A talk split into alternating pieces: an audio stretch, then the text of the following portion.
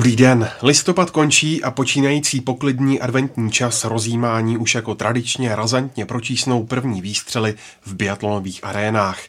Světový pohár je zpátky a s ním taky Biathlon Focus podcast. Vítejte. Za více než půl roku bez velkých závodů se toho událo opravdu hodně. Jak je na tom český tým a povede se mu více než v minulé sezóně? Potvrdí Markéta Davidová velký výkonnostní vzestup a usadí se natrvalo mezi absolutní elitou? To všechno a mnohé další probereme s Ivo Pospíšilem z deníku Sport. Ahoj. Ahoj, dobrý den. Je tu taky Petr Paseka z aktuálně CZ. Ahoj. A nechybí Hinek Roleček z webu čtsport.cz. Ahoj. Od mikrofonu zdraví Ondřej Nováček. Až ta několik dílčích momentů nebyla i vzhledem k těm předchozím, minulá biatlonová sezóna z českého pohledu úspěšná, i proto taky přišly změny. U týmu skončil šéf servisu Tom Žíde, kterého nahradil Vojtěch Prášil a asistent trenéra mužů Anders Magnus Bratli, který měl na starosti hlavně běžeckou část přípravy. Jak, Ivoši, hodnotíš tu reflexi loňských výsledků? No, vidím to jako eh, na jednu stranu jako rozumné, douf, snad doufám i dostačující. Uh, zrovna nejsem zastánce takových těch uh, praktik toho, že prostě člověk něco zavede, pak to za rok zase změní a pak to zase přeháže a pak zase neví. Uh, ta reflexe nebo ty prostě změny, které nastaly v týmu, se na jednu stranu dali v tomhle tom trošku očekávat.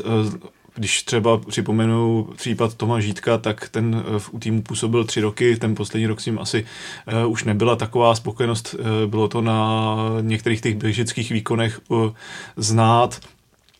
Samozřejmě otázka je, do jaké míry se na to promítly liže a do jaké míry prostě fyzická připravenost těch závodníků nebo prostě jejich zdravotní problémy, které, které samozřejmě měly. U Markety Davidové jsme viděli, že prostě ta běhala, ať měla liže jakékoliv, ale byla tam asi už určitá nějaká jakoby možná nespokojenost, možná tam byla taková ta touha po nějakém novém impulzu sáhnout po změně eh, ty liže, třeba Michal Krčmář říkal po sezóně, že prostě si na tom třeba někdy moc nestěžovali, ale že ty, ty že patřili spíše k průměru, než prostě k lepšímu průměru. Eh, zkrátka to vnímám třeba změnu u Toma Žítka vnímám jako změnu prostě na takový jakoby nový, eh, dát tomu nový impuls, novou, novou jakoby šťávu. Příchod Vojtěcha Prášila, tam je to čistě o tom, že se prostě změnila ta struktura, že vlastně on povýšil, e, protože on e, vlastně de facto působil od samého začátku, nebo už dlouhé roky tam působil, působil pod Danile, pod Danile Millerem, pod teďkom pod Tomem Žítkem, takže zná všechny ty e, cesty nebo zná všechny ty e, zvyky a ty záležitosti, které se týmu e, týkají, takže v tomto případě je to taková jako změna, nezměna, on prostě jenom povýšil a, a zároveň teďkom e, si od toho slibují třeba i lepší uh, reprezentanti, větší, lepší komunikaci, že prostě se to zase víc propojí, vzhledem k tomu, že mají teď ten servisní kamion, o kterém se toho tolik namluvilo, uh, tak uh, mají ty podmínky skutečně nadstandardní pro to, aby měli i nadstandardní liže. Asi se to v loni nepotkalo, že byly nadstandardní podmínky průměrný liže, byla tam touha potom sáhnout po nějaké změně.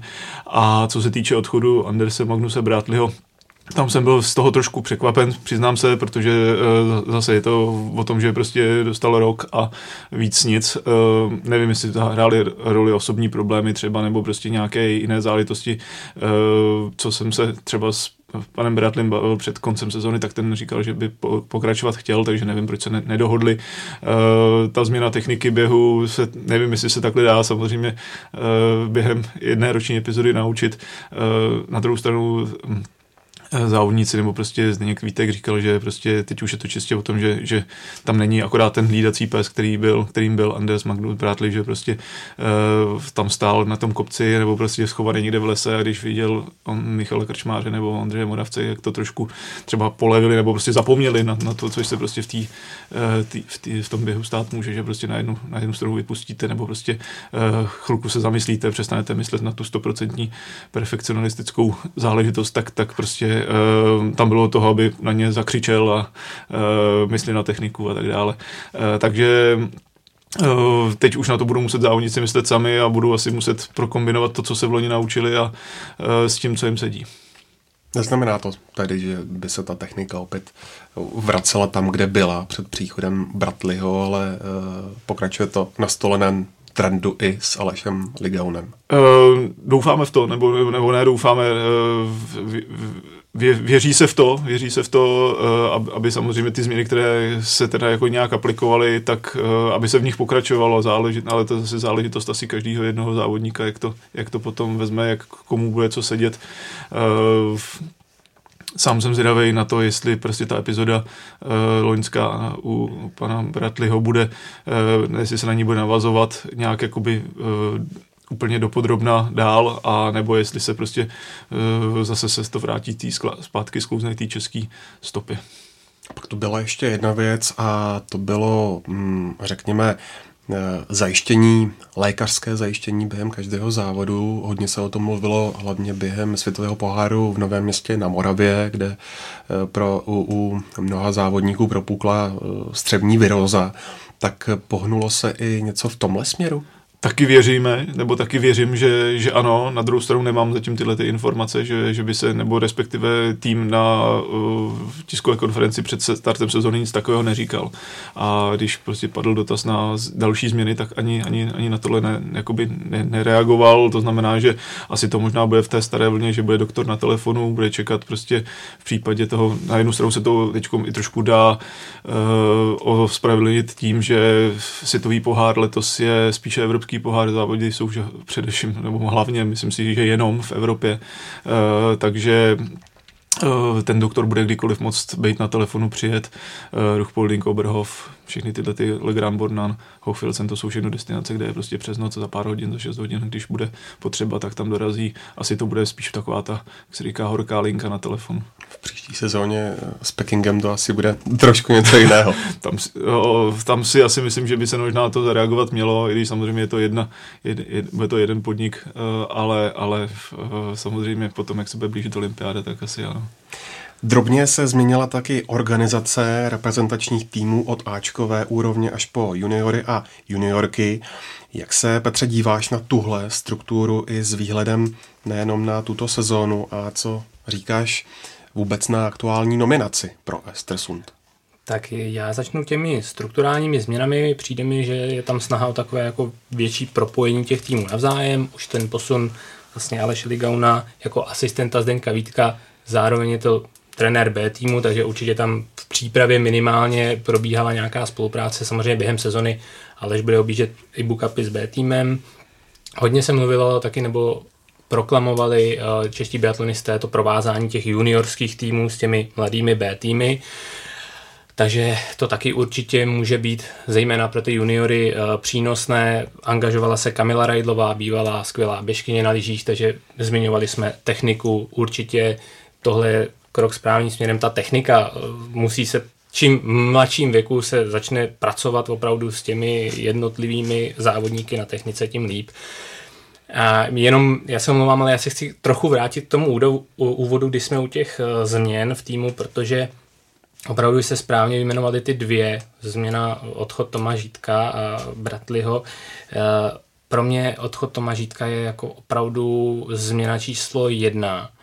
Eh, já si pamatuju, když jsem v Hochfilcnu se s ním osobně bavil, on mi říkal, že vlastně v tom kolotoči je už tak dlouho, že zná i ty výrobce eh, jednotlivých vosků a že vlastně oni mu jsou schopni přednostně a rychle eh, vyrobit směs na jeho objednávku. Samozřejmě kombinace těch prášků, to je alchymie, ale samozřejmě on za ty roky má něco vyzkoušeného, něco zkouší, takže když třeba přišli na skvělou kombinaci, on byl v tomhle ohledu eh, schopný rychle zajistit výrobu třeba té kombinace. Takže nevím, jestli třeba o tohle český tým nepřijde to opravdu nevím, jak, jak na tom je Vojta Prášil, co se týče těchto kontaktů, ale chci se vrátit k jedné věci. Tam na tiskové konferenci mě zaujalo, že vlastně Ondra Rybář říkal, že chtějí, aby se závodníci více podíleli na tom testování.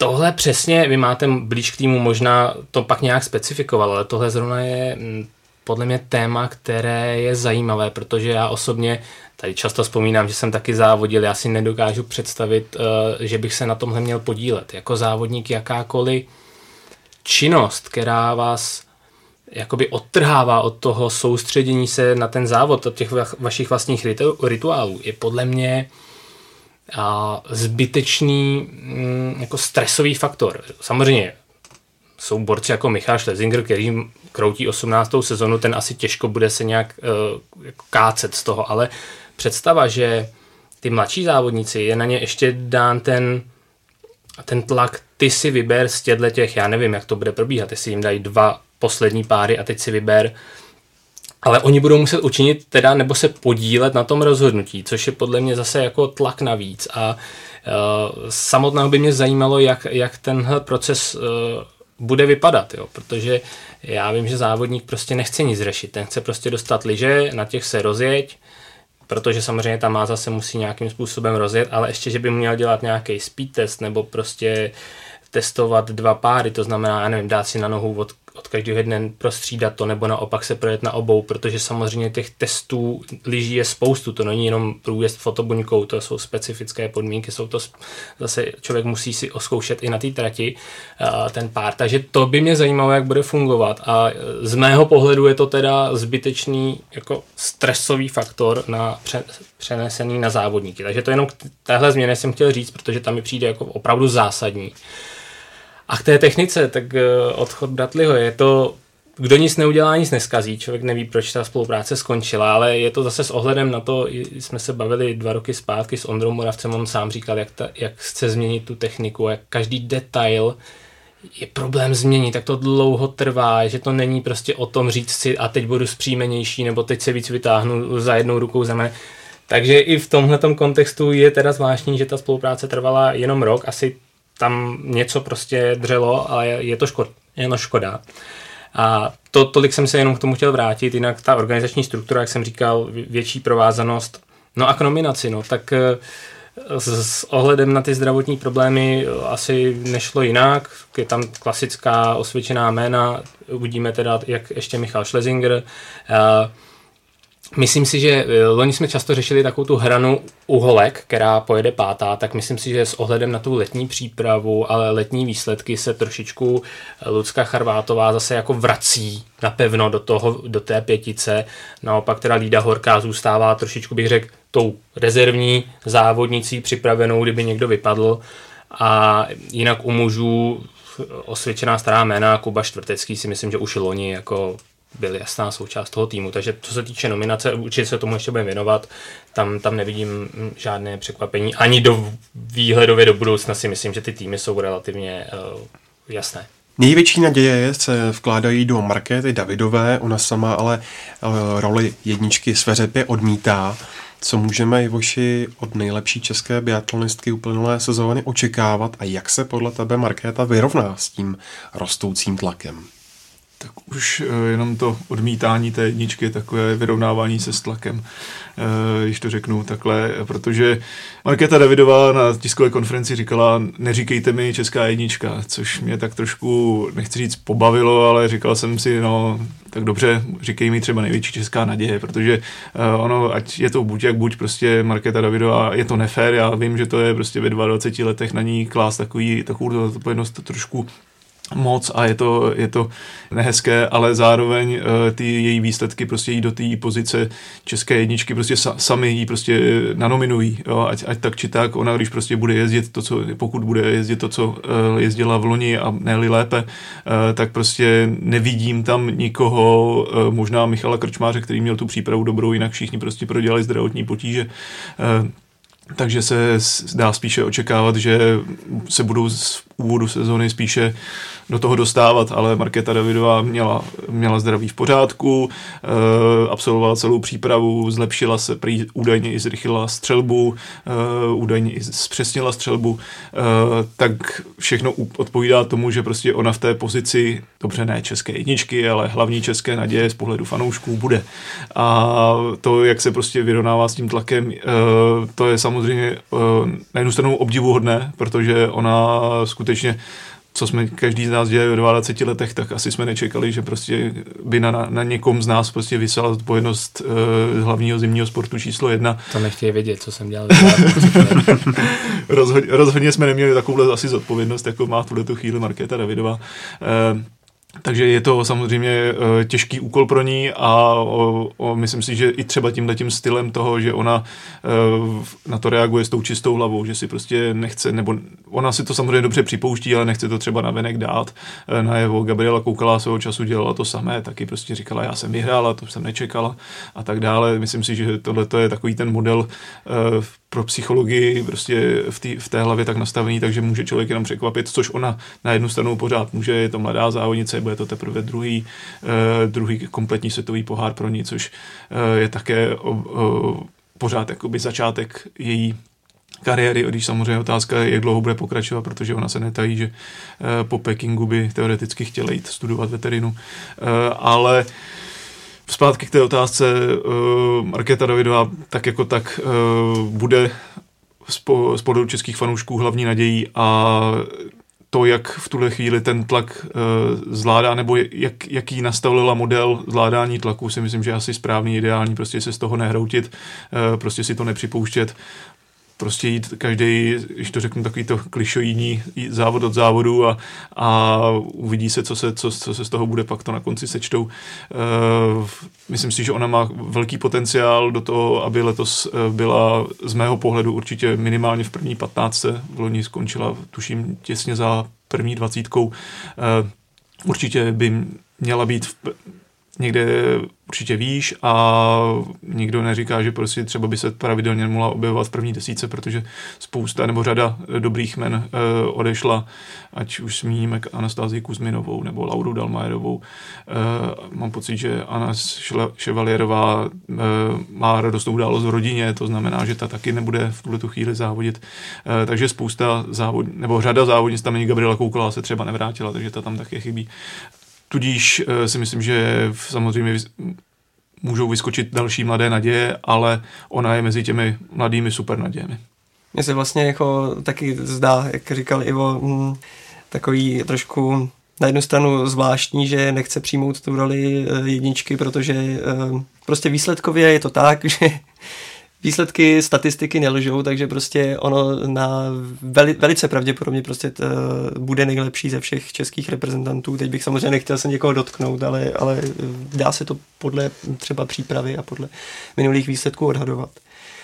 Na druhou stranu uh, chápu, že uh, to, co souvisí s tím být eh, na tom postu číslo jedna, se potom nafukuje, ať už mediálně, marketingově a tak dále, souvisí s tím další akce, Eh, stojí to čas, je, je to narušení určité koncentrace a tak dále, takže to chápu, že se toho vlastně chce jakoby tímto zbavit. Eh, na druhou stranu eh, český biatlon vlastně vždycky, nebo nejen biatlon, ale každý sport potřebuje nějakou jako tvář nebo nějakou ikonu, když to přeženu vlastně, které se potom všechno to dění jakoby stáčí a, a krouží kolem toho, protože vlastně mm, na to se nabalují prostě fanoušci, na to se nabaluje obecná atmosféra ve společnosti a tak dále. Takže eh, vlastně přijmout tu zodpovědnost a říct si vlastně teď jsem tou, tím sluncem, nebo já vlastně, tak eh, je to, je to těžké, ale vlastně je to, je to částečně, když uh, to bude ten rozdíl mm, té pozice číslo jedna velký, tak je to vlastně i potřeba se toho ujmout a zhostit se té odpovědnosti. Ono je kruté, že on ani ani přijmout nemusí, ale prostě v té roli je. A teď je na ní a na týmu kolem ní, jak s tím budou pracovat. Zatím s tím pracují takovým tím odmítáním, ale to neznamená, že ty povinnosti prostě s ní spojené s tou rolí, kterou nemůžeme vyslovit, eh, české jedničky, eh, prostě bude mít. A já jsem strašně zvědav právě na to, jak eh, v minulé sezóně už prokazovala, že běžecky na tom eh, skvěle. A uh, jsem teď strašně zvědav na to, jak se projeví ty změny v té střelbě, jestli uh, opravdu dokáže pracovat s tím jedním nádechem, ne se dvěma třeba, uh, s, s tím, že třeba bude uh, často možná v situaci, kdy bude uh, na těch prvních stavech při, uh, při kontaktních závodech, a prostě ten tlak bude opravdu uh, o to větší ještě můžou přijít nějaké první uh, velké uh, úspěchy, uh, budou se třeba kupit a najednou uh, ta pozice se ještě výrazněji změní oproti, oproti Loňsku, takže na tohle jsem hrozně zvědavý. Já se omlouvám, že se na tom tématu takhle jsme se zastavili, ale mě hrozně zajímá právě to, co s tím souvisí, tento nastavení té hlavy, protože přeci jenom Loni byla ještě juniorka, vlastně skočila do toho světového poháru a přestože měla obrovský, obrovské úspěchy, tak pořád byla v té roli, že nemusela. Ale teďka už se od ní očekává i, i ta příprava směřovala k tomu, chceme stabilizovat střelbu, zrychlit střelbu, nechceme už ty výkyvy výkonnostní, takže i bude asi v těch, na tom startu s určit jako s jiným nastavením, s tím, že třeba, tak se bojím, aby místo výkyvů 1 a 60 nebylo to prostě třeba 10, 10, 10, protože prostě tu střelbu opravdu bude chtít stabilizovat. Je to prostě, fakt se na to těším, bude to podle mě úplně zase pro ní jiná sezóna, že jo, jiný všechno, jo, tak uvidíme. Nemá to teda samozřejmě jednoduchý se s tímhle porvat, ale myslím si, myslím si, že určitě ona to zvládne. Definitivně poslední sezónu prožije Michal Schlesinger. Jaké to bude loučení, Hinku? Doufám, že to bude velké a úspěšné loučení. Ehm se s, s tím, že skončí kariéru, eh, vlastně popasovával už dlouho, uvažoval už v minulé sezóně, jenže mm, kvůli zdravotním problémům eh, to nevyšlo a eh, neměl ty patřičné výsledky, neměl ten, ty lepší závody, které vlastně o kterých už mluví i před touto sezónou, že ideálně, kdyby se mu povedlo prostě pár závodů, ví, že asi nebude jezdit na nějaký celkový umístění v světovém poháru, ale prostě pár závodů se může povést a minulou sezónu se to prostě nezdařilo a mm, nepodařilo se hlavně i to loučení před uh, publikem domácím v Novém městě. Došlo tam k tomu smolnému zranění obratle a vlastně ta příprava celá už byla špatná. No a teď, eh, teď je ta šance nová, nová příležitost. Eh, vlastně jsou tady dvě velké výzvy. Za prvé to loučení před domácím publikem a tentokrát by to bylo opravdu v tom březnu, takže by to bylo ještě vlastně na, té, na tom sklonku té sezóny. A je tady Anterselva, oblíbené místo, mm, velmi oblíbené Michala Schlesingera a nejen výsledkově samozřejmě vzpomínáme na mistrovství světa před 12 lety, kde vybojoval eh, dvě medaile, ale mm, především je to jeho oblíbené místo i kvůli, kvůli přírodě a, a, a tamnějším podmínkám. Ale musím říct, že vlastně co, co to může znamenat, ten, ten eh, dobrý závod nebo ten lepší závod. Eh, vlastně naposledy Michal Schlesinger byl v desítce v Rupoldingu loni v lednu a Myslím si, že eh, třeba ta desítka to může být takový cíl prostě pocitově, že vyjde střelba, eh, buď čistě nebo třeba maximálně za, za jednu chybu a nějaký nadprůměrný běh. A to si myslím, že um, uvidíme tedy. Samozřejmě ne, těžko, těžko odhadovat před startem sezóny, ale uh, v nějakém třeba vytrvalostním závodě nebo v závodě, kde uh, prostě to najednou všechno vyjde, tak se může povést, že, že ta desítka vyjde a uh, rozhodně bych nezatracoval ani možnost, že se třeba uh, udělá úspěchy na bedně, možné, možný nějaký štafetový hmm, úspěch. Může být štafeta. Takže jako, mm, myslím si, že uh, je to, jo, ale tak ještě jednu důležitou věc bych chtěl zmínit, vlastně to, že zůstává u týmu, může být dobré i pro ty, ty mladší uh, závodníky, vlastně, že uh, nějakou tu roli mentora, jak se mu občas právě předkládá, tak může dobře plnit. Uh, tráví čas na pokoji se Adamem Václavíkem, takže pro, pro něj to může být taky prospěšné. Uh, a těším se, no, na, na, doufám, že, doufám, že to všechno vyjde, protože ono to není taky jisté, jestli celou tu sezónu vlastně odjezdí už naznačoval, že samozřejmě s, ohledem, s ohledem na rodinu a kdyby ty výsledky třeba dlouhodobě nebyly úplně ideální, tak to nemusí úplně dopadnout, ale doufám, že to dopadne a v tom novém městě to bude velká rozlučka. Už jste to trošku nakousli, co se letos v přípravě českých biatlonových týmů dělo, to snad nemělo obdoby, téměř všichni reprezentanti museli kvůli zdravotním trablům oželat část přípravy. Ondřej Moravec vynechal hned na startu několik měsíců kvůli problémům s játry. Výraznější potíže s dýcháním měla i Veronika Vítková. Závěrečné týdny zase ztratil Michal Krčmář. A takhle bychom mohli pokračovat třeba Tomášem Krupčíkem a nebo právě zmíněným Michalem Schlesingrem, který má teď aktuálně zánět v ukazováku. Eh, Petře, pojď zkusit eh, rozebrat konkrétně zdravotní problémy v českém týmu a hlavně to, co z nich může plynout pro ten start sezóny.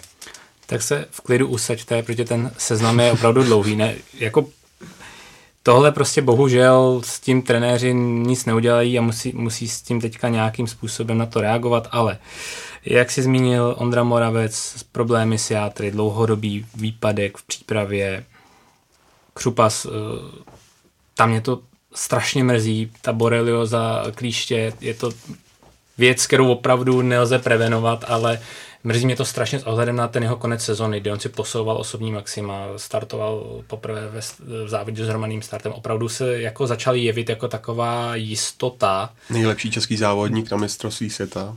Přesně tak.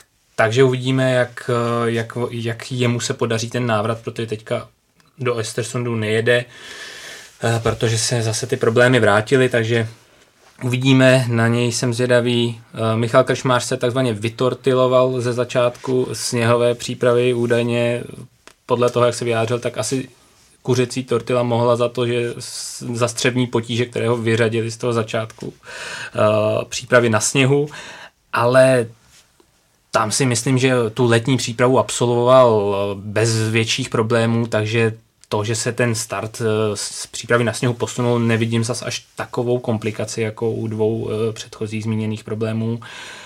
Michal Schlesinger eh, přes léto drobné vyrozky, teďka bojuje se zánětem ukazováčku, do Estersundu jede, ale s otazníkem, neví se, jestli bude startovat. A Veroniku Vítkovou a její dýchací problémy si taky zmínil už v otázce. Ty problémy se táhnou už e, i celou loňskou sezonu, takže zprávy poslední jsou, že se všechno lepší, tak doufejme, že e, i s tím, e, že ty vrcholy teda jsou až na konci sezony, takže všechno se podaří dohnat. Co z toho plyne? Tak samozřejmě pokud Michal Schlesinger se potvrdí ty jeho problémy a nebudeme se startovat, tak pro muže pak teda nastane trošičku nabitý program pro ty čtyři eh, zbylé, co teda uh, mohou a závodit bez problémů. Sice pro Adama Václavíka, uh, Michala Krčmáře, uh, Kubu, Čtvrtecký. Kubu Čtvrteckýho a Ondru Moravce. A taky z toho může samozřejmě plynout, takhle, ty jsi zmiňoval, že uh, ta sezona asi bude pro český tým a pro Michala Schlesingera o těch vrcholech a já si myslím, že to netýká jenom Michala Schlesingera, ale v současném nastavení toho týmu asi pomineme-li Marketu Davidovou, nemá nikdo nějakou velkou šanci třeba bojovat o křišťálový globus nebo úplně o ty příčky nejvyšší. Takže si myslím, že z tohohle pro pohledu to není zas tak velký problém, že by tam někdo přišel o těch pár bodů a už eh, je pak postrádal. Eh, pro co to může být problém? Samozřejmě ty body potřebujete pro start eh, v hromadném závodě, takže tam, jestli teda Ondra Moravec, Michal Krčmář ze začátku nebudou v té top formě, nebudou v tom popředí, tak pak se to s nimi s ohledem na start v hromadném závodě potáhne. Takže to jsou jako ty reálné jako pohár, dopady. A pohár národů třeba ve štafetách. Pohár národů ale jak, jak říkám, nemyslím si, že by eh, přeci jenom ta sezóna je dlouhá a ty vrcholy k těm ještě opravdu, jak jsme zmiňovali, je, je dlouhá doba, takže si nemyslím, že by to měl být nějaký konkrétní problém, ze kterého bychom se eh, měli kácet a ještě opravdu je čas se vrátit, takže z tohohle pohledu se doufám zase tak eh, moc neděje. Závěr eh, přípravy prožili čeští biatlonisté v norském Šušnu. Výsledky už mohou něco málo napovědět, protože závodů na severu se účastnila celá řada nejlepších biatlonistů. Tak eh, co lze Hinku mezi těmi výsledkovými řádky vyčíst?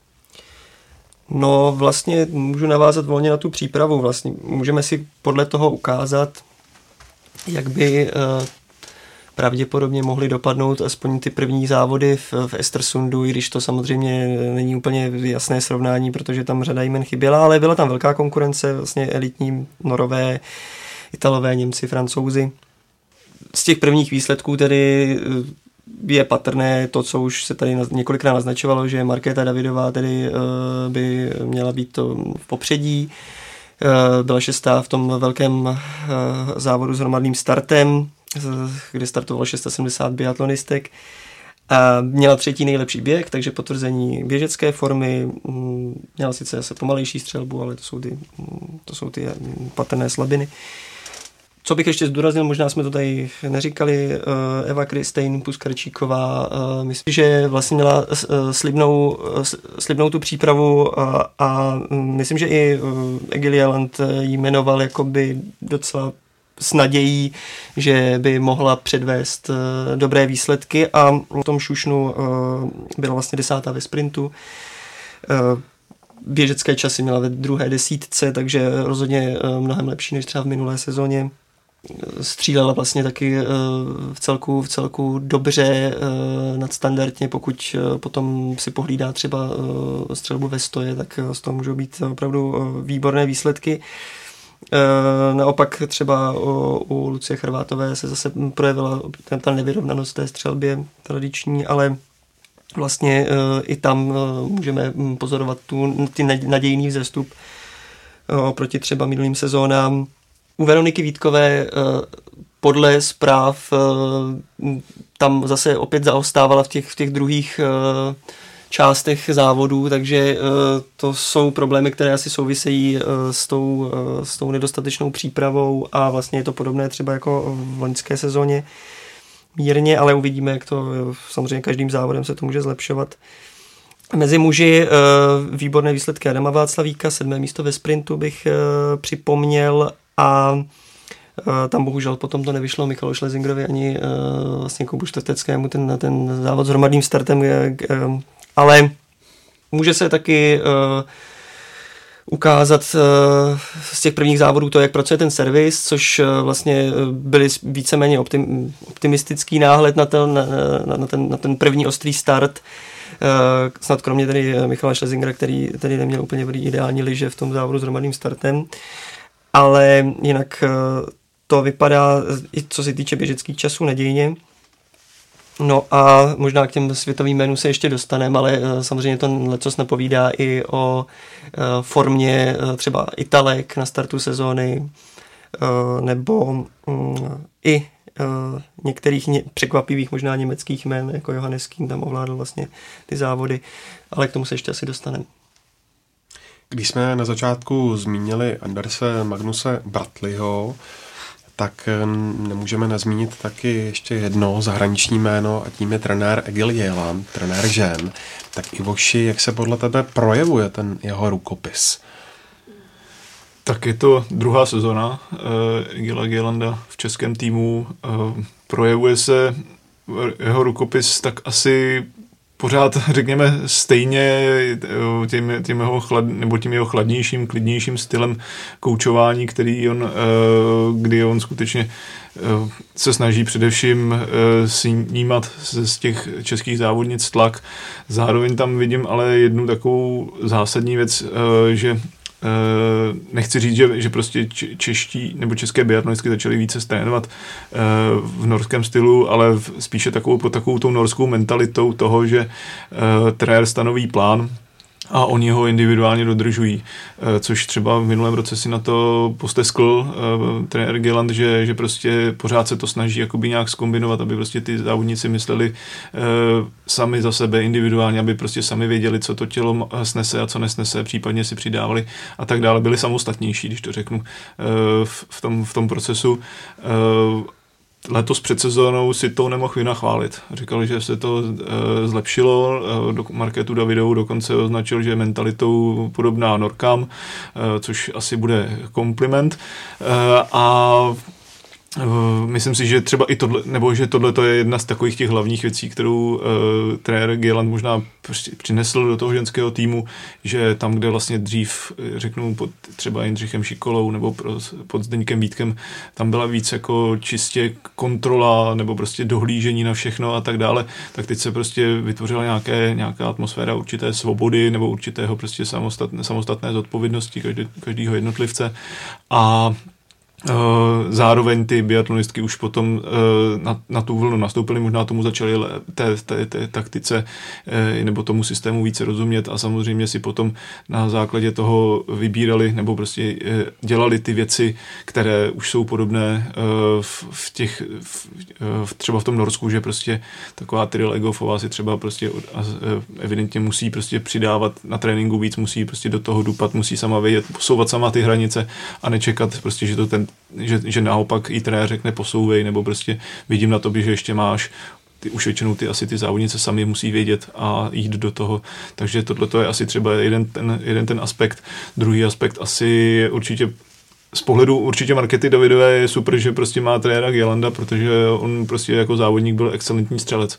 A ona pokud by se měla uh, v budoucnu prostě zlepšit hlavně ve střelbě a v rychlosti střelby a v přesnosti střelby, tak uh, jako by neměla jenom trenéra reprezentace, ale měla i střeleckého trenéra prostě v, v, v kouči Gielandovi, takže si myslím, že uh, i tohleto, on si myslím, že určitě zná ty aspekty, jak prostě zlepšit střelbu, jak prostě upravit případně polohy, uh, upravit to dýchání, uh, z hlediska psychiky, prostě jak přes tou střednicí vypnout, prostě nevnímat, uh, nepřipouštět si třeba i před závody ten tlak. Uh, on mám určitě, nebo mám pocit, že rozhodně říkal, uh, že prostě pro ně je důležité, aby Markéta Davidová prostě dělala v tom závodě všechno správně.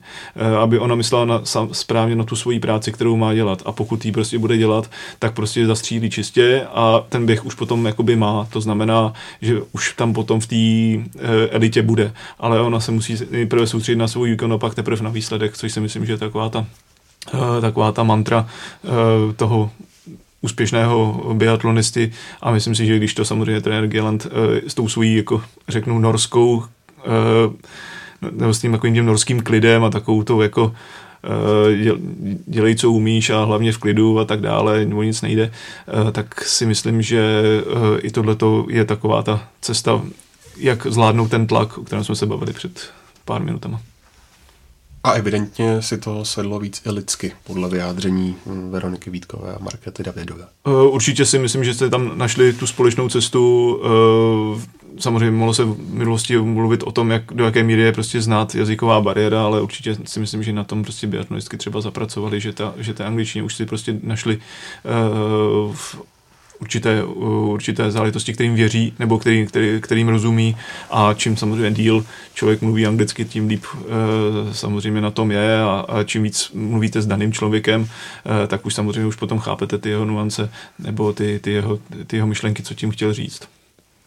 Zlepšili se v angličtině, zkusili si šušen v přípravě, takže plus, plus win-win. První ostré závody jsou na programu už v sobotu, smíšená štafeta dvojic a klasické mix štafety.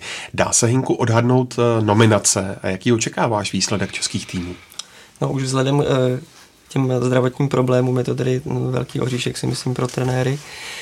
Eh, nechci úplně tady říkat přesně, jak by to mohlo být, nejsem, nejsem týmu, nejsem trenér. Snad nás poslouchají trenéři. no právě. Ale tak eh, prostě musí se nějak eh, to vedení těch reprezentací vyrovnat s, prostě s tím, eh, s tím aktuálním rozpoložením těch biatlonistů, které, které mají k dispozici. A takže těžko říct, jestli Michal Schlesinger bude, bude v pohodě, jestli Michal Krčmář bude v pohodě. Ale kdyby, kdyby to mělo být, tak že by tedy, uh, myslím si takhle, jistota je, že Markéta Davidová hm, pojede, uh, nebo jistota, téměř jistota, že pojede tu klasickou mix štafetu. Uh, myslím si, že, by, že jí pojede i uh, třeba Eva Kristýn Puskarčíková, i když v loňské sezóně spíš vlastně dvakrát jela tu single mix, ale myslím si, že vzhledem k tomu, že trenéři spíše dávají důraz na tu čtyř štafetu, tak z tohle pohledu bych ji viděl tedy v té klasické mix štafetě. A k tomu si dovolím zatypovat Adama Václavíka a Michala Krčmáře, ale to samozřejmě může být úplně jinak. Pokud, pokud, pokud samozřejmě Michal Schlesinger bude v pořádku, tak si myslím, že, že by jel Michal Schlesinger.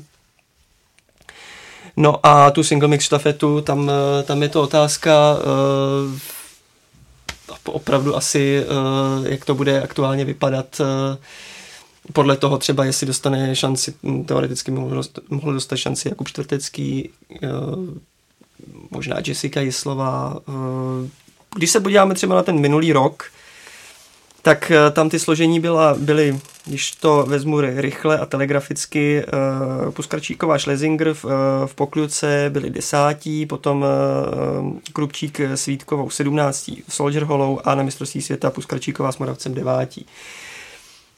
Uh, takže tady vidíme, že rozhodně žádná ustálená dvojice uh, ne- není a stejně tak v mix štafetách uh, tam se to taky různě prohazovalo. Uh, dobré bylo, že vlastně se to potom uh, posléze ty výsledky vlastně zlepšovaly až k mistrovství světa, kdy ty výsledky byly nejlepší za celou sezónu. Uh, těžko říct, jak to bude tedy letos, ale skoro si taky troufám říct, že se to bude snad mít i tendenci potom zlepšovat vzhledem k tomu, co jsem tady už naznačil. Ještě mě napadají dvě otázky. Ta první míří na Iva. Zůstává u českého týmu střelecká trenérka Kateřina Emont? Zůstává. Eh, je tam, podle toho, co jsem se bavil se Zdeňkem Vítkem, tak trénovali na jaře opět, nebo prostě během léta spolu. Eh, ona je součástí týmu zároveň, ale samozřejmě má i svou další práci, kterou, kterou kombinuje vlastně s, s pozicí střelecké konzultantky eh, v českém týmu, takže ano, je tam, ano, pracovali na tom.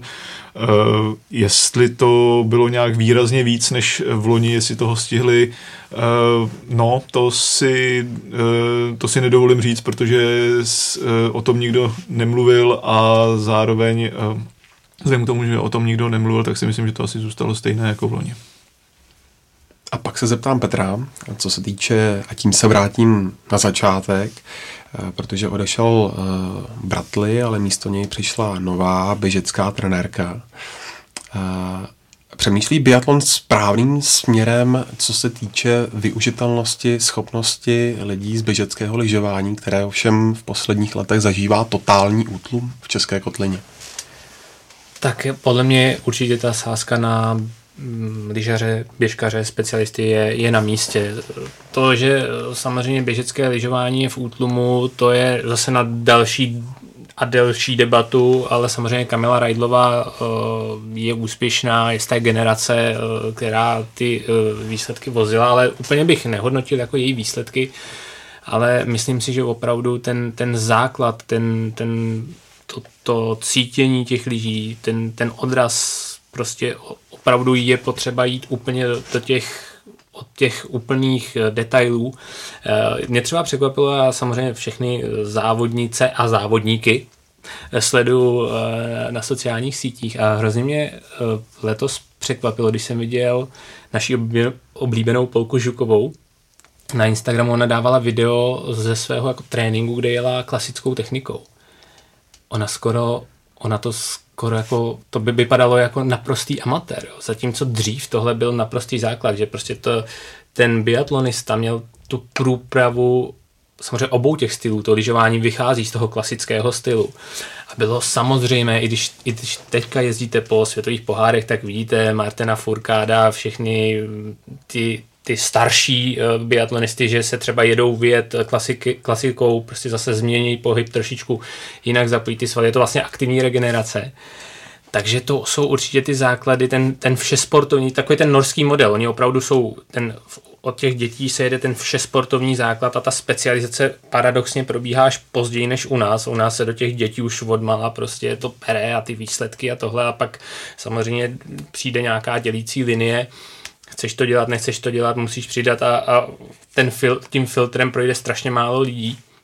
S tím se potýká taky i běžecké lyžování a zatímco v Norsku ta příprava je trošičku založená na něčím jiným, je to ta všesportovní příprava a pak až v pozdějším věku poproti našem ta specializace, takže Eh, to jsem trošičku odbočil, ale to běže, eh, zapojení specialistů, běžců určitě kvituju právě kvůli těmhle těm základům, který prostě jsou to drobné e, niance, ale je potřeba je mít zažitý, vrozený, nepřemýšlet nad ním, nad ním a dostat to do těch lidí, prostě zautomatizovat ty pohyby a ty základy. Takže určitě, určitě já tohle e, vítám zároveň v čím mladším, nebo v jak mladším věku to do sebe dostanete, to, tak to potom, že jo, samozřejmě z toho profitujete. To je prostě Přesně ten tak. typický příklad, že Ondrej, Ondřej Moravec, Michal Schlesinger už se asi těžko přenaučí prostě techniku běhu, ale Kuba Štrtecký nebo prostě Vítě Hornik, jako što junioři, tak prostě tam je ohromný potenciál, tudíž proto každé, jako, každá taková konzultace s, s lyžaři klasiky prostě je do budoucna strašně platná.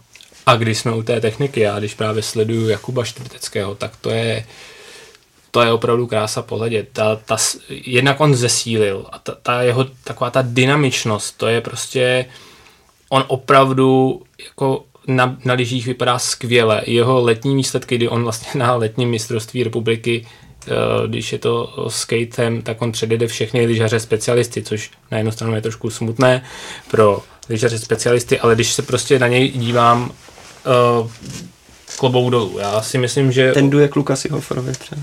Přesně, Lukas Hofer, můj oblíbenec, co se týče techniky, a jako Jakub, Jakub si myslím, že na lyžích je jako fenomenální, co se týče techniky. Každopádně čeští biatlonisté to budou mít opět hodně složité, konkurence je každým rokem silnější a vedle tradičních super velmocí se objevují taky talentovaná jména i v dalších týmech. Od koho lze letos čekat výraznější progres? Vrátí se starý dobrý Martin Furkát a prožena Johannese Bého, s čím se vytasí Italové před domácím světovým šampionátem a bude pokračovat švédská cesta k vrcholu? O tom všem už za chvíli ve druhé části Biathlon Focus podcastu.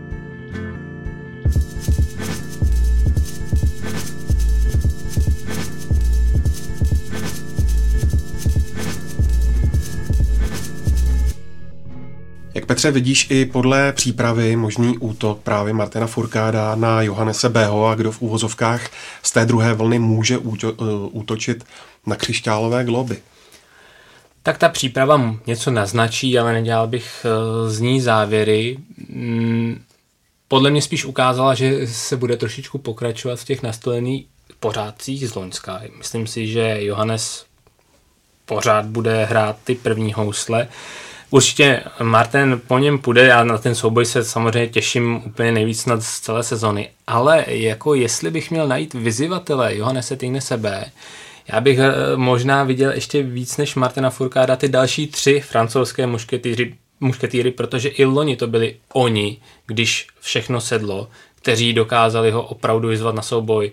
Fion Maje, Destie, konec konců i Gigona to jsou podle mě jména, která uh, budeme vidět uh, možná i před Martinem Furkádem a, a ty tři bych já viděl jako hlavní vyzývatele Johannese Tignese B a bratra Tarie B, který uh, si myslím i loni ukázal svůj potenciál, že prostě pořád uh, to v něm je a myslím si, že on bude velkým vyzývatelem uh, svého bratra.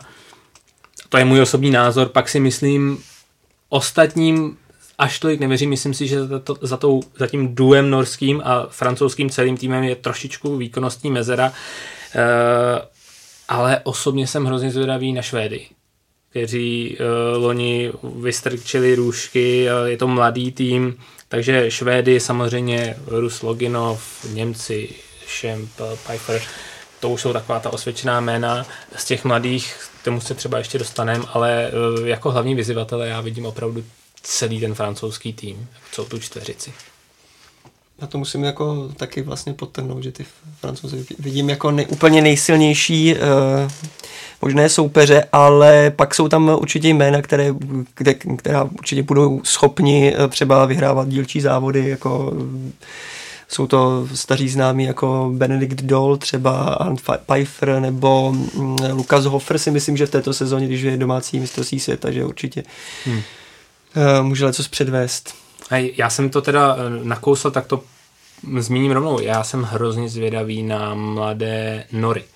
Z té eh, přípravy ono se ukazuje, že oni opravdu mají z čeho brát.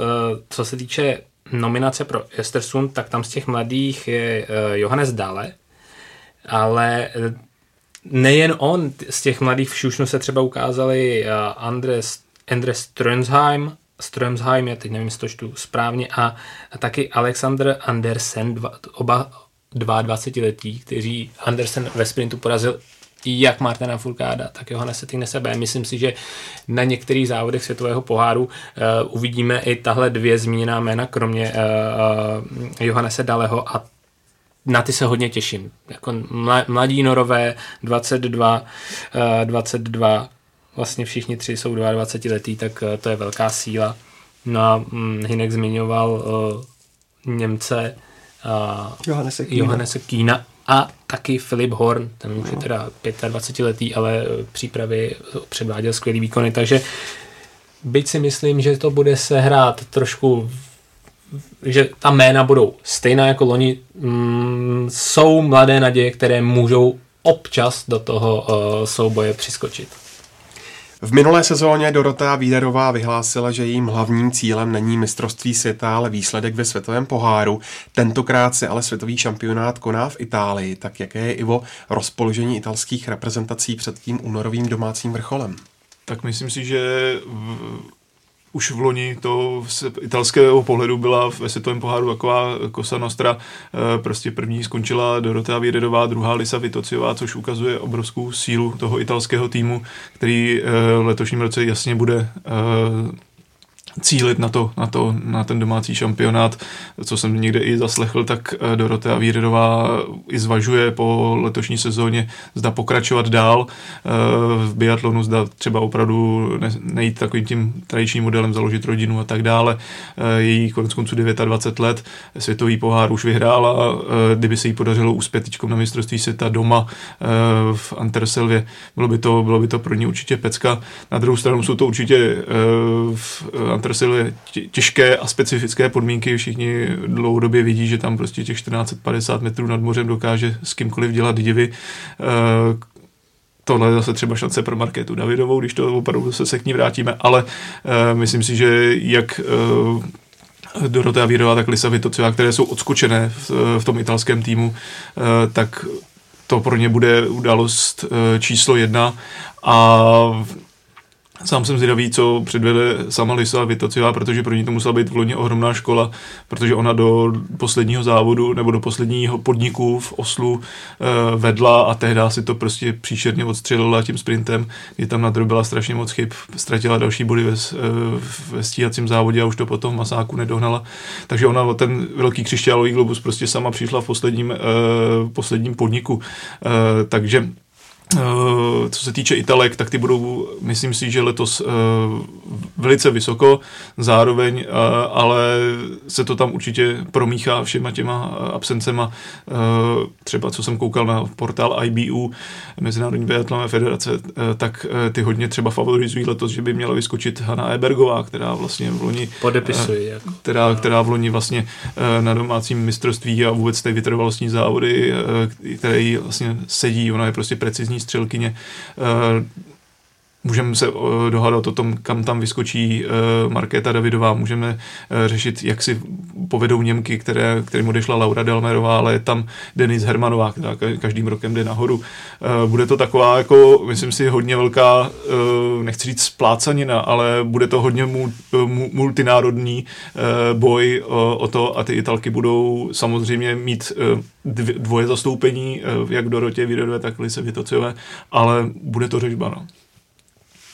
Za mě, za mě jako největší očekávání já mám právě od zmíněné Hany Ebergové, uh, jinak s tím výčtem Iva naprosto souhlasím, ale ještě bych doplnil norský tým.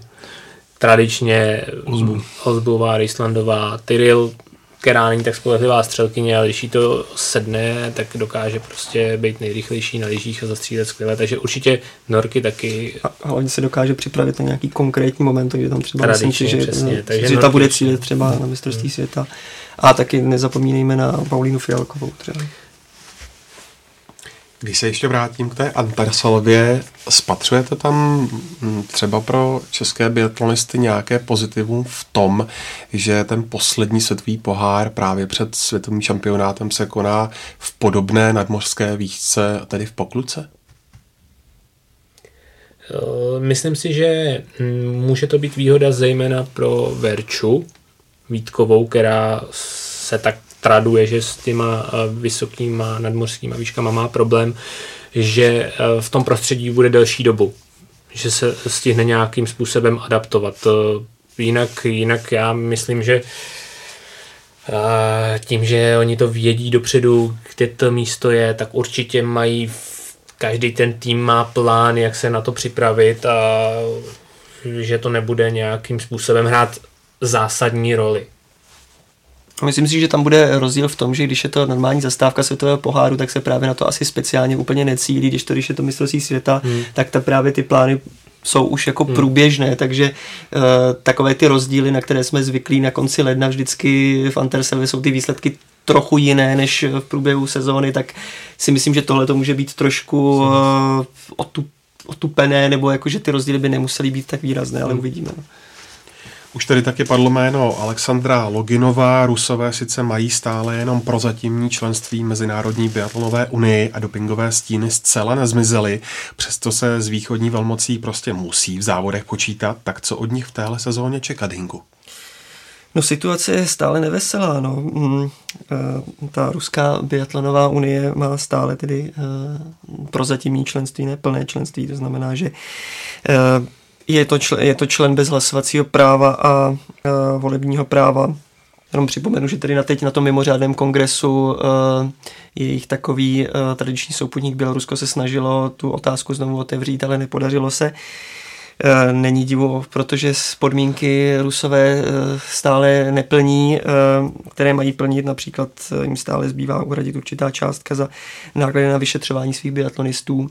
Navíc je tady ten eh, další mm, prohřešek eh, Margarity Vasiljevové, který, mm, která nesmí rok a půl závodit eh, kvůli tomu, že během roku zmeškala tři, tři dopingové kontroly a navíc, teda mimo, mimochodem kvůli tomu Rusové přišli o jednu kvotu v závodech. No, takže z tohle pohledu to pro Rusy nevypadá dobře. Na druhou stranu uh, Rusové mají neskutečnou samozřejmě základnu biatlonistů a v závodech opravdu budou určitě zase vidět. Uh, kromě Loginova, Alexandra Loginova, uh, bych chtěl zmínit jedno jméno a to uh, Světlanu Mironovovou, protože uh, ta vlastně letos ovládla uh, ruský šampionát v letním biatlonu a loni už dokázala být v první desítce právě v Anterselvě její 25, eh, myslím si, že letos by mohla udělat eh, velký výkonnostní posun a mohla by do té desítky zautočit vícekráte. Jinak v tom ruském týmu vlastně jsou takový tradiční jména hodně vidět, ty třicátníci, Mališko, Garaničev nebo mezi ženami Jurlová, Prechtová, Starychová a tak dále těch vlastně jmen, i když oni mají tu základnu obrovskou, což se v tom e-bookupu projevuje, tak do, do toho světového poháru se jich zase tolik uh, potom nedostane. Vlastně zajímavé je, že Anton Babikov, uh, vítěz e-bookupu loňský a uh, Slivková, uh, teď mi vypadlo křesní jméno. Uh, Nepomůžu ti. Uh, tak... Uh,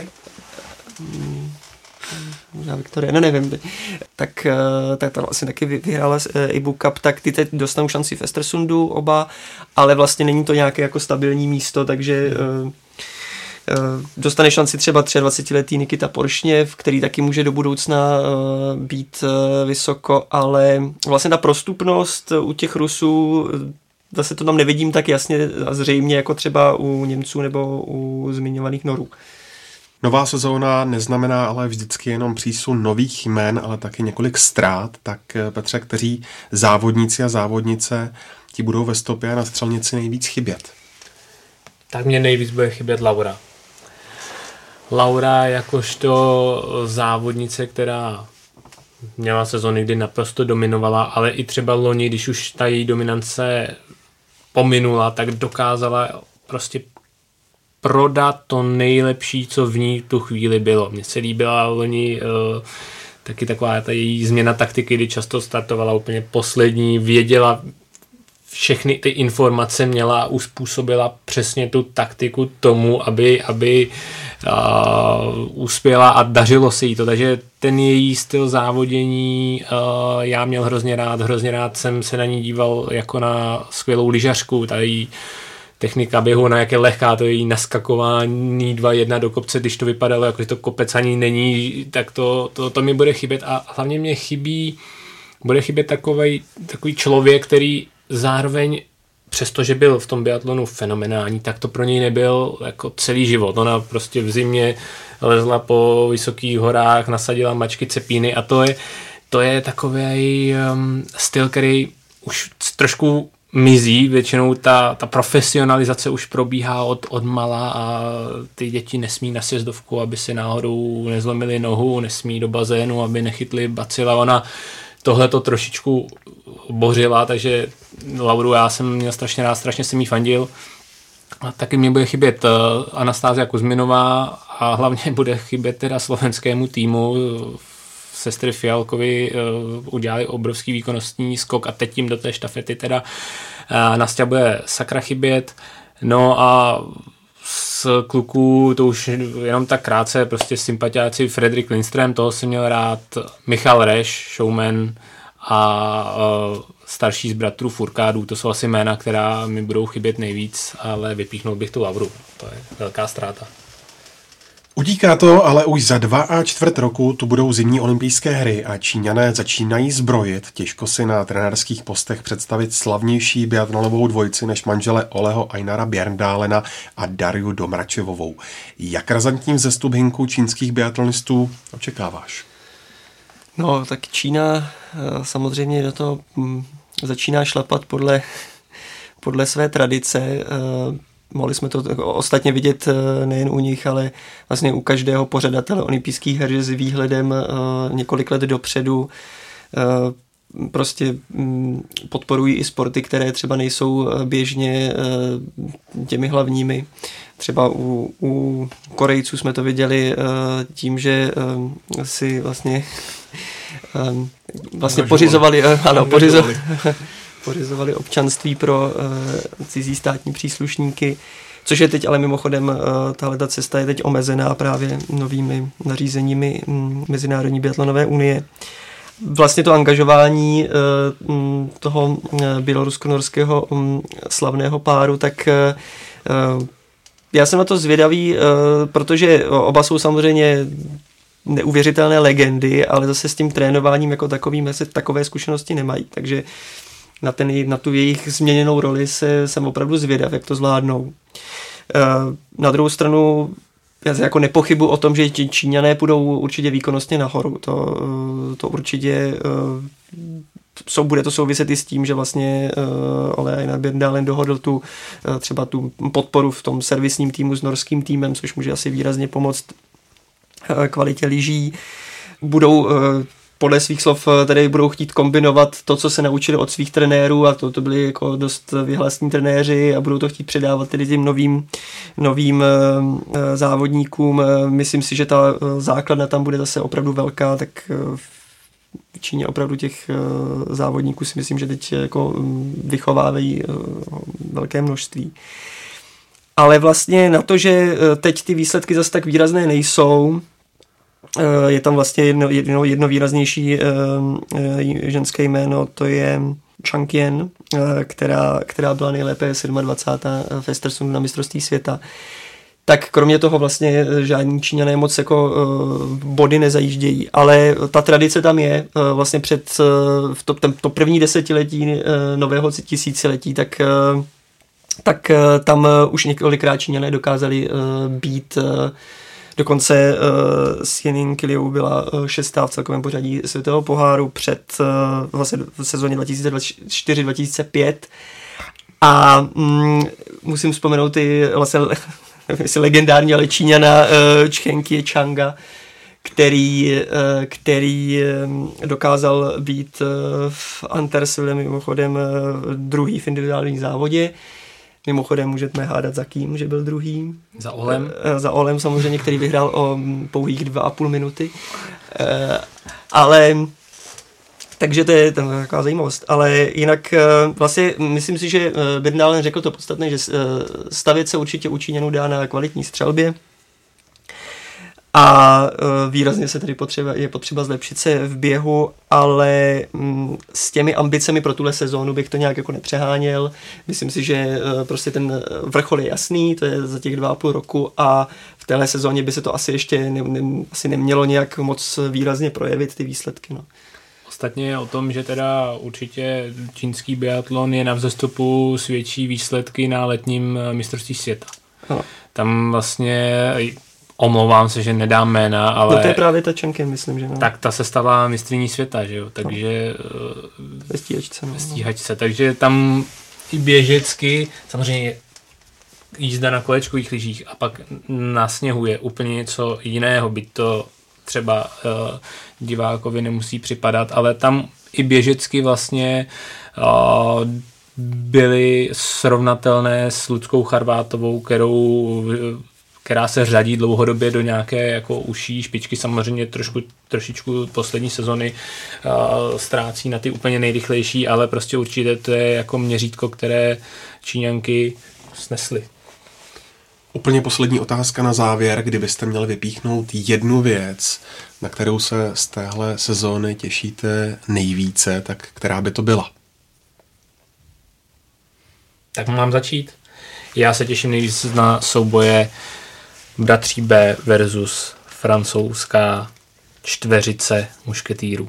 Já bych se asi, tam jsme zaskočil si jenom s jednou, jako jo, to, asi bych se těšil na, na tohle stejný, jestli Mar, já bych se spíš těšil, abych to otočil, jestli Martin Furkát prostě uh, i navzdory přibývajícímu věku a té poslední sezóně, kterou, eh, kterou dostal teda tvrdý KO, tak jestli se z toho zvedne, jestli prostě půjde po těch stopách těch velikánů Federera, já nevím, prostě těchto těch borců, který prostě v těchto těch, eh, nechci říct, samozřejmě ne, není žádný staroch, ale prostě i v tomhle sportovním určitě pokročilejším věku, eh, tak jestli prostě ještě najde tu, tu mízu v sobě, tu, tu vůli, já si myslím, že on je v tomhle jako takový ty prototyp masochisty, že vždycky potřebuje prostě se nějak zrakvit na nějakým individuálním závodě pro, pro uh, skončit 81. pro to, aby potom následný závod vyhrál. Takže si myslím, že pro ně tohleto, ten, to loňská, ta loňská nakládačka bude super jako motivace. A jsem zvědavý, jestli to, jestli to opravdu bude stačit, nebo jestli, jestli prostě toho Bčka potrápí víc než, než v loni. No a potom se samozřejmě teda Jenom s tou jednou věcí, no, se těším na druhou, to je Markéta Davidová. To jsem taky chtěl říct, ale ty si Byl si jenom, Ne, ty si řekl jenom jednu jinou. Samozřejmě Markéta Davidová je lákadlem číslo jedna až dva. No, tak já, kromě toho, co řekli kluci, tak samozřejmě uh, těším se třeba na uh, nějaké jako fakt jeden úplně jako překvapivý závod s nějakou českou koncovkou, který třeba nebude ani tak očekávaný. Třeba nějakou skvělou štafetu bych se těšil. Uh, a na, eh, obecně mám rád překvapení, takže na vlastně i na nějaký jako mm, právě jméno, který jsme tady třeba i nejmenovali a třeba nás překvapí nějakým, eh, nějakým dílčím vítězstvím, nebo třeba i jako trvalé vysokou výkonností a eh, no, těším se na nové město. No. Tak se těšíme všichni. Ivo, Petře a Hinku, moc krát díky za vaše komentáře. Díky, díky ahoj. Díky. A já připomínám, že světový pohár začíná v Estersundu už tento víkend. Pochopitelně vše podstatné nabídne ČT Sport i web čtsport.cz. Klíčový okamžik nastane v sobotu 30. listopadu ve 12 hodin a 40 minut, kdy startuje první přímý přenos smíšených štafet dvojic. Letos na vás v obsáhlých studiích České televize čeká taky několik překvapení a novinek. A vy, milí posluchači, vězte, že náš podcast najdete na webu čtsport.cz a kromě toho taky vždycky na Soundcloudu v iTunes, YouTube i Spotify. Tak se mějte hezky.